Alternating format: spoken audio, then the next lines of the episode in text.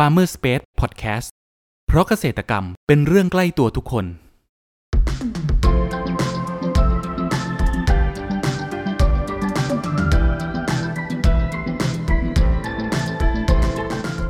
สวัสดีครับ ขอต้อนรับเข้าสู่รายการพันนานารายการที่จะทำให้คุณผู้ฟังได้สำรวจ และทำความรู้จักผลผลิตทางการเกษตรชนิดต่างๆ จากการสัมภาษณ์ผู้ผลิตไทยโดยตรง วันนี้อยู่กับผมนัทนัทพงศ์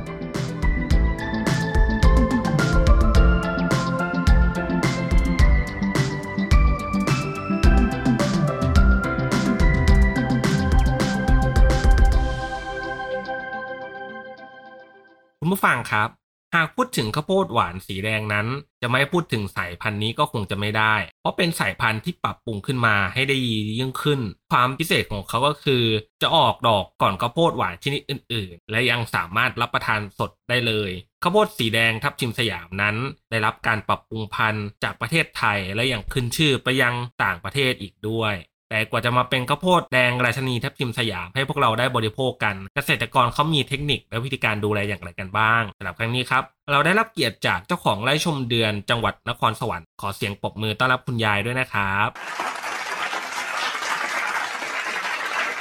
ครับก่อนอื่นอยากให้คุณป้าค่ะแนะนำตัวเพิ่มเติมไม่ได้ยินให้กับคนผู้ฟังได้รู้จักหน่อยครับค่ะก็ไร่ชมเดือนนะคะไร่ชมเดือนเนี่ยอยู่บ้านหนองเนินตำบลหัวถนนอำเภอแท่โกจังหวัดนครสวรรค์ค่ะ ก็อืมทำกันสองคนตายายคุณตากับคุณยายสองคนนะคะก็ปลูกข้าวโพดหวานพันธุ์ดิบแล้วก็ทำเกษตรผสมผสานหลายอย่างค่ะ นอกจากข้าวโพดก็เป็นพวกองุ่นแบล็คเบอร์รี่ แต่ว่าที่ทำเป็นกลุ่มเลยก็คือข้าวโพดหวานพันธุ์ดิบค่ะพูดถึงข้าวโพดหวานอีกชนิดหนึ่งอะครับ คุณยาย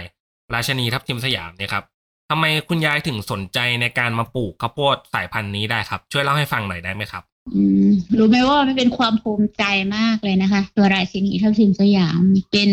เป็นหนึ่งเดียวในโลกเป็นของคนไทยเราด้วย เป็นของคนไทยเราด้วย เป็นของอาจารย์ ดรทวีศักดิ์ผู้รำนะคะ ก็เป็นชื่อเล่นของท่านคือดรเป็กดรเป็กท่านเป็นนักวิจัยสายพันธุ์พอคุณยายได้ยินว่ามันของไทยมันมีข้าวโพดหวานพันดิบสีแดงนะติดตามค่ะ ติดตาม ซึ่งตอนแรกกว่าจะได้เมล็ดพันธุ์มาทดลองปลูกเนี่ยยากมากด้วยความที่ด้วยความที่มันเป็นของใหม่แล้วเราก็เป็น เป็นคนนอกเนาะไม่ได้รู้จักกับท่านเป็นการส่วนตัวเนาะก็ค่ะติดตามกลุ่มของท่าน ติดตามจนกระทั่งได้เม็ดพันธุ์มาทดลองปลูกข้าวโพดหวานพันธุ์ดิบราชินีทับทิมสยามเนี่ยสีแดงเนี่ยเขามีสารต้านอนุมูลอิสระความดีนะคะ สารสีแดงของพืชนะคะครับ แล้วตัวเนี้ย นอกจากสารตัวนี้แล้วมันมันมีความตื่นเต้นหลากหลาย มันสามารถเป็นแปรรูปเอาไหมไปชงชาได้นะคะแล้วก็คุณยายก็ทำทั้งชาแล้วก็จะเอามาทำทั้งข้าวเกลียบที่ทำจากข้าวโพดตัวนี้ด้วยนะทั้งกลุ่มก็ก็ติดตามจนกระทั่งได้เป็นกลุ่มที่ปลูกเพื่อการค้าเลยนะคะครับผมจ้ะแล้ววิธีการปลูกของราชนีทับทิมสยามเนี่ยครับของไร่ค่ะคุณยายนี้ปลูกวิธีไหนบ้างครับ ราชินีทัพทิมสยามเนี่ยมันเป็นข้าวโพดไทยเขาคุ้นอยู่กับเมืองไทยอยู่แล้วค่ะ การพัฒนาสายพันธุ์ก็จากประเทศไทย เพราะฉะนั้นตัวเนี้ยเอ่อจะปลูกง่ายปลูกเหมือนข้าวโพดหวานทันท่าน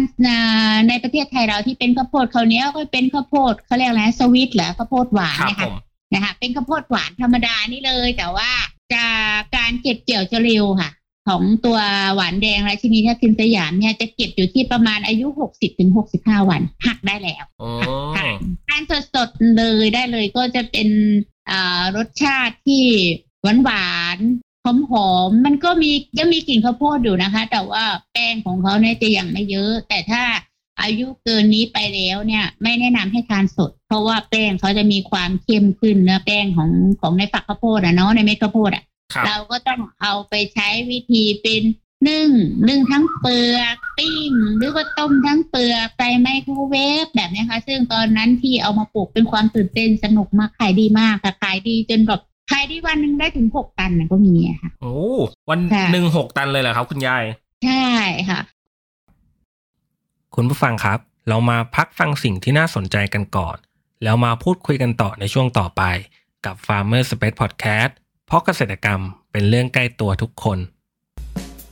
มามามาชนแก้วกันหน่อยเฮ้ย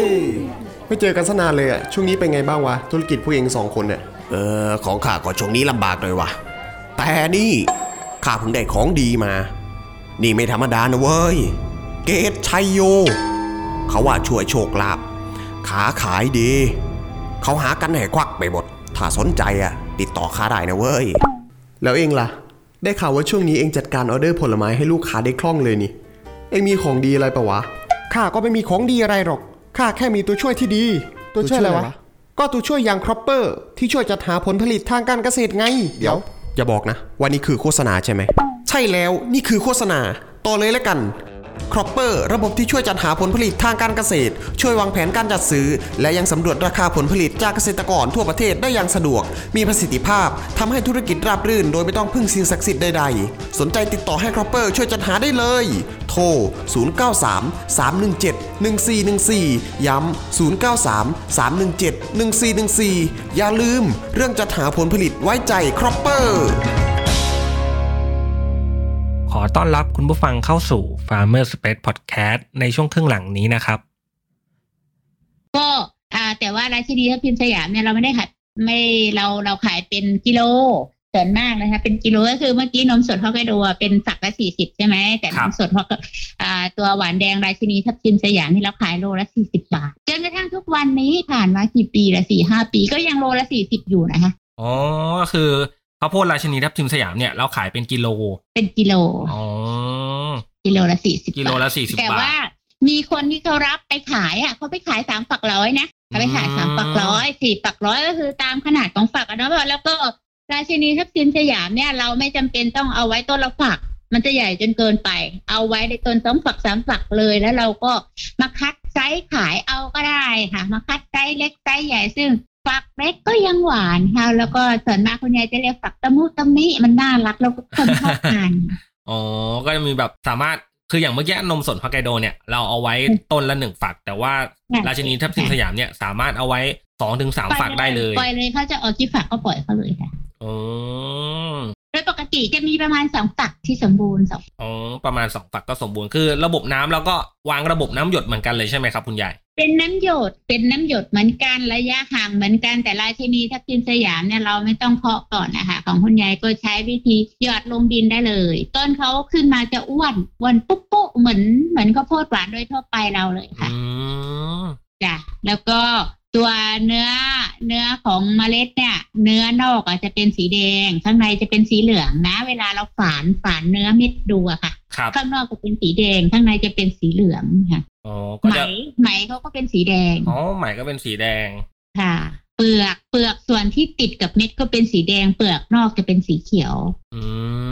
มสนุกค่ะมันเป็นมันเป็นมันเป็นมันเหมือนเป็นพืชประหัศจรรย์แล้วมันก็เป็นความที่แบบเออแล้วปลื้มปิติอะว่าเป็นของคนไทยเราแล้วอันดับหนึ่งของโลกหนึ่งเดียวในโลกอย่างเงี้ยค่ะฮะแล้วเอาออกมาก็อร่อยด้วย แล้วเวลาปิ้งนะจะหอมหวานแบบ มันมันสามารถทำได้หลายอย่างค่ะถ้าเป็นราชินีถ้าเป็นตัวอย่างมาเราแปรรูปได้ แปรรูปหมายถึงว่าไม่ได้กินดิบอย่างเดียวใช่ไหมเราก็ไปปิ้งไปนึ่งไปขายตลาดนัดก็ได้ขึ้นห้างก็ได้มัน มันเป็นการขยายเปิดโอกาสเปิดรายได้ให้กับกลุ่มชุมชนกับกลุ่มเครือข่ายอะได้กว้างมากกว่าค่ะครับเพราะว่าราคาที่มันจับต้องได้ด้วยเนาะคือคือถ้าเป็นชาวบ้านเราบางทีฝักละสี่สิบห้าสิบเขาก็จะดูเหมือนเหมือนแพงเนอะอืมเยอะแล้วนะกินก๋วยเตี๋ยวได้ชามนึงแล้วอะไรอย่างงี้ใช่ไหมครับแต่ว่าพอเป็น อันนี้ได้สามฝักนะเขาก็ไปแบ่งกันได้สามคนสี่คนได้ชิมแบบนี้ค่ะ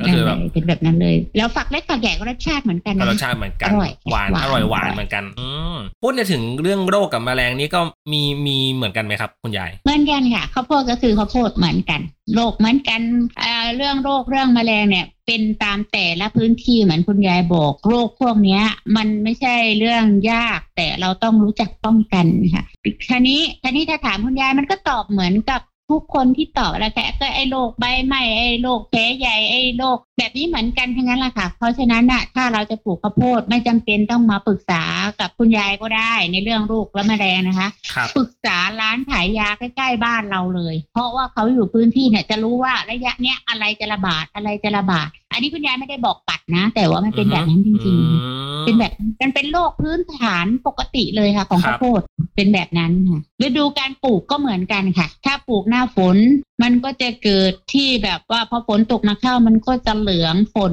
คือข้าวโพดอะไม่ใช่เขาไม่ชอบน้ำเนี่ยค่ะเขาชอบน้ำแต่น้ำมันต้องระบายไงแต่นี้ถ้าฝนมันตกซ้ำซ้ำซ้ำอยู่ซ้ำอยู่อย่างเงี้ยค่ะ มันกินไม่ทันมันก็จะเกิดเหลืองเกิดรากเน่าเกิดโรคเกิดหนอนกอเหมือนกันอย่างเงี้ยค่ะ เพราะฉะนั้นก็ฤดูที่สมควรจะปลูกก็ให้เขาออก ฝักอะในช่วงฤดูอากาศเย็นๆหน่อยอย่างเงี้ยค่ะตุลาพฤศจิกาธันวามกราเนี่ยจะเป็นเอ่อเดือนที่สมควรที่จะออกฝักแล้วก็จะได้ผลผลิตที่สมบูรณ์ค่ะอืมแต่ถามว่าปลูกทั้งปีได้ไหมได้อีกเหมือนกันอ๋อก็ต้องปลูกทั้งปีดูแลได้เหมือนแบบกันปราณีตปราณีตปลูกน้อยๆได้ตังค์บ่อยๆ อย่างฮะที่ไร่ชำเนินทำเนี่ยปลูกได้ทุกวันเหมือนกัน แล้วถ้ามีคุณผู้ฟังสนใจอยากจะลองปลูกดูบ้างครับ คุณยายจะมีคำแนะนำหรือว่าข้อควรระวังอะไรในการปลูกบ้างครับ ข้าวโพดถ้าถ้ามุมมองของคุณยายคุณยายก็ว่ามันปลูกไม่ยากอีกแหละ แต่แต่แต่ที่พูดเนี่ยก็คือ ก็คือว่าแล้วแต่ว่าคุณจะไปคิดทำปลูกแบบไหน เอาเป็นว่าถ้าในแนวคุณยายคุณยายถนัดที่จะทำคุณภาพแบบปาณีตขายในราคาที่เราตั้งราคาเองว่าราคากิโลละสี่สิบาทเนี่ยเราอยู่ได้อะค่ะข้าวโพดทั่วไป มันจะมีขึ้นลงตามฤดูกาลตามแต่แม่ค้าจะกำหนดแต่ว่าของเราเนี่ยกำหนดเป็นมาตรฐานของเราแบบเนี้ยแล้วเราก็อยู่มาห้าปีหกปีนี้นะคะสำหรับข้าวโพดหวานทันดิบอะค่ะ ก็ยังอยู่ได้แบบเนี้ยค่ะ อืมใช่แล้วในเรื่องของตลาดครับ คุณยายตลาดบ้านเราเนี่ย ในมุมมองของคุณยายเองคิดว่าอนาคตจะเป็นยังไงบ้างครับ อนาคตก็ยังก็ยังก็อย่างที่บอกแล้วค่ะก็ยังมีคนโทรมาถามเรื่องข้าวโพดหวานทันดิบอยู่แทบทุกวันค่ะ เพราะว่าพืชที่คนมองแล้วแล้วมันจับต้องง่ายอะเนาะมันจับต้องง่ายมันกินง่ายเด็กตั้งแต่เกิดมายันคนแก่เนี่ยก็รู้จักละข้าวโพดอะกินได้ละกินเป็นละอะไรอย่างเงี้ยค่ะอืมแต่ว่า ความแปลกใหม่ของหวานแดงราชินีทับทิมสยามเนี่ย มันไม่จำเจไงคือสมมติว่าไม่อยากทานดิบเอ้าก็แทนที่จะหักมาในช่วงที่มันกำลังเป็นน้ำนมกำลังทานดิบก็ปล่อยมันแก่อีกหน่อยนึงครับก็ไปนึ่งไปต้ม เอาแก่มากไปก็ไปปิ้งอย่างเงี้ยค่ะ มันก็ยังได้อีกหลายหลายระบบการ การขายมันก็จะยืดระยะเวลาออกไปในกรณีที่คนกลัวขายไม่ได้ แต่คุณยายก็ไม่เห็นว่าจะขายไม่ได้นะปลูกปลูกข้าวโพดมานะคะ ไม่มีอะคะที่จะขายไม่ได้แต่ว่าถามว่าทำไมคุณยายถึงบอกว่ามันแปรรูปได้ก็มันแปรได้ไหมมันก็จะไปทิ้งทำไม เราก็มาต้มน้ำชาไหมขายได้หรือเก็บเป็นไหมแห้งเขาก็มีคนถามหารับซื้ออยู่นะคะแล้วด้วยความที่มันเป็นข้าวโพดหวานทานดิบเนาะเราหักเนี่ยอายุหกสิบวันหกสิบห้าวันเราหักเนี่ยต้นข้าวโพดมันยังสด อหักเสร็จปุ๊บคุณยายจะลื้อสายน้ำเลยนะแล้วไถกบ มันก็ไปเป็นปุ๋ยหมุนเวียนอยู่ในดินอยู่อย่างเงี้ยค่ะ เป็นซากพืชที่ที่ดีเยี่ยมเลยนะคะ ต้นข้าวโพดสดเนี่ยอืมครับผมค่ะก็เลยกลายเป็นว่าเราได้ปรุงดินไปอยู่ในนี้ด้วยเลย ได้เป็นอินทรีย์วัตถุลงไปเลยนะคะ ก็ถือว่าแบบเป็นปรับปรับปรุงดินไปในตัวด้วย ปรับปรุงทุกรอบค่ะ อันนี้เอานมสดฮอกไกโดก็เหมือนกันคุณยายลืมบอก เพราะว่าของที่ไร่เนี่ยพอหักปุ๊บ คุณยายจะใช้วิธีเก็บสายน้ำเลยพอเก็บปุ๊บก็รถไถไถไถกบเลยไถทิ้งก็เหมือนตากแดดเหมือนพริกดินเข้าไว้แล้วคุณยายก็ทำแปลงอื่นไปเรื่อยเก็บไปเรื่อยก็ไถตามไปเรื่อยอ้าวพออยู่ไปอีกสัก สองอาทิตย์แปลงนี้เอาไถใหม่ลงปลูกใหม่แล้วอย่างเงี้ยค่ะอ๋อมันก็จะหมุนเวียนหมุนวนอยู่มีที่สักแค่ไม่ต้องถึงห้าไร่แล้วค่ะสักไร่หนึ่งเราก็พอพอที่เราจะหาทำทำปลูกข้าวโพดแล้วหมุนเวียนแล้วมีรายได้วันละเป็นพันเนี่ยทำได้นะคะเอาแค่ไร่เดียวครับผมโอเคครับ อยู่ได้ทำได้ครับผมครับคุณผู้ฟัง วันนี้เราก็ได้รับฟังสาระความรู้และเทคนิคต่างๆ เกี่ยวกับการเพาะปลูกข้าวโพดราชินีทับทิมสยาม การดูแลระหว่างปลูกจนกระทั่งเก็บเกี่ยวและขายกับผู้บริโภคอย่างพวกเรา หวังว่าจะเป็นประโยชน์กับคุณผู้ฟังไม่มากก็น้อยนะครับสำหรับครั้งนี้ครับขอบคุณคุณยาย จากไร่ชมเดือนจังหวัดนครสวรรค์มากนะครับ ขอบคุณครับ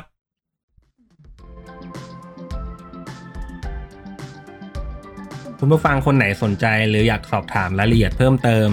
สามารถแสดงความคิดเห็นผ่านช่องทางที่คุณผู้ฟังกำลังรับชมอยู่ได้เลยนะครับ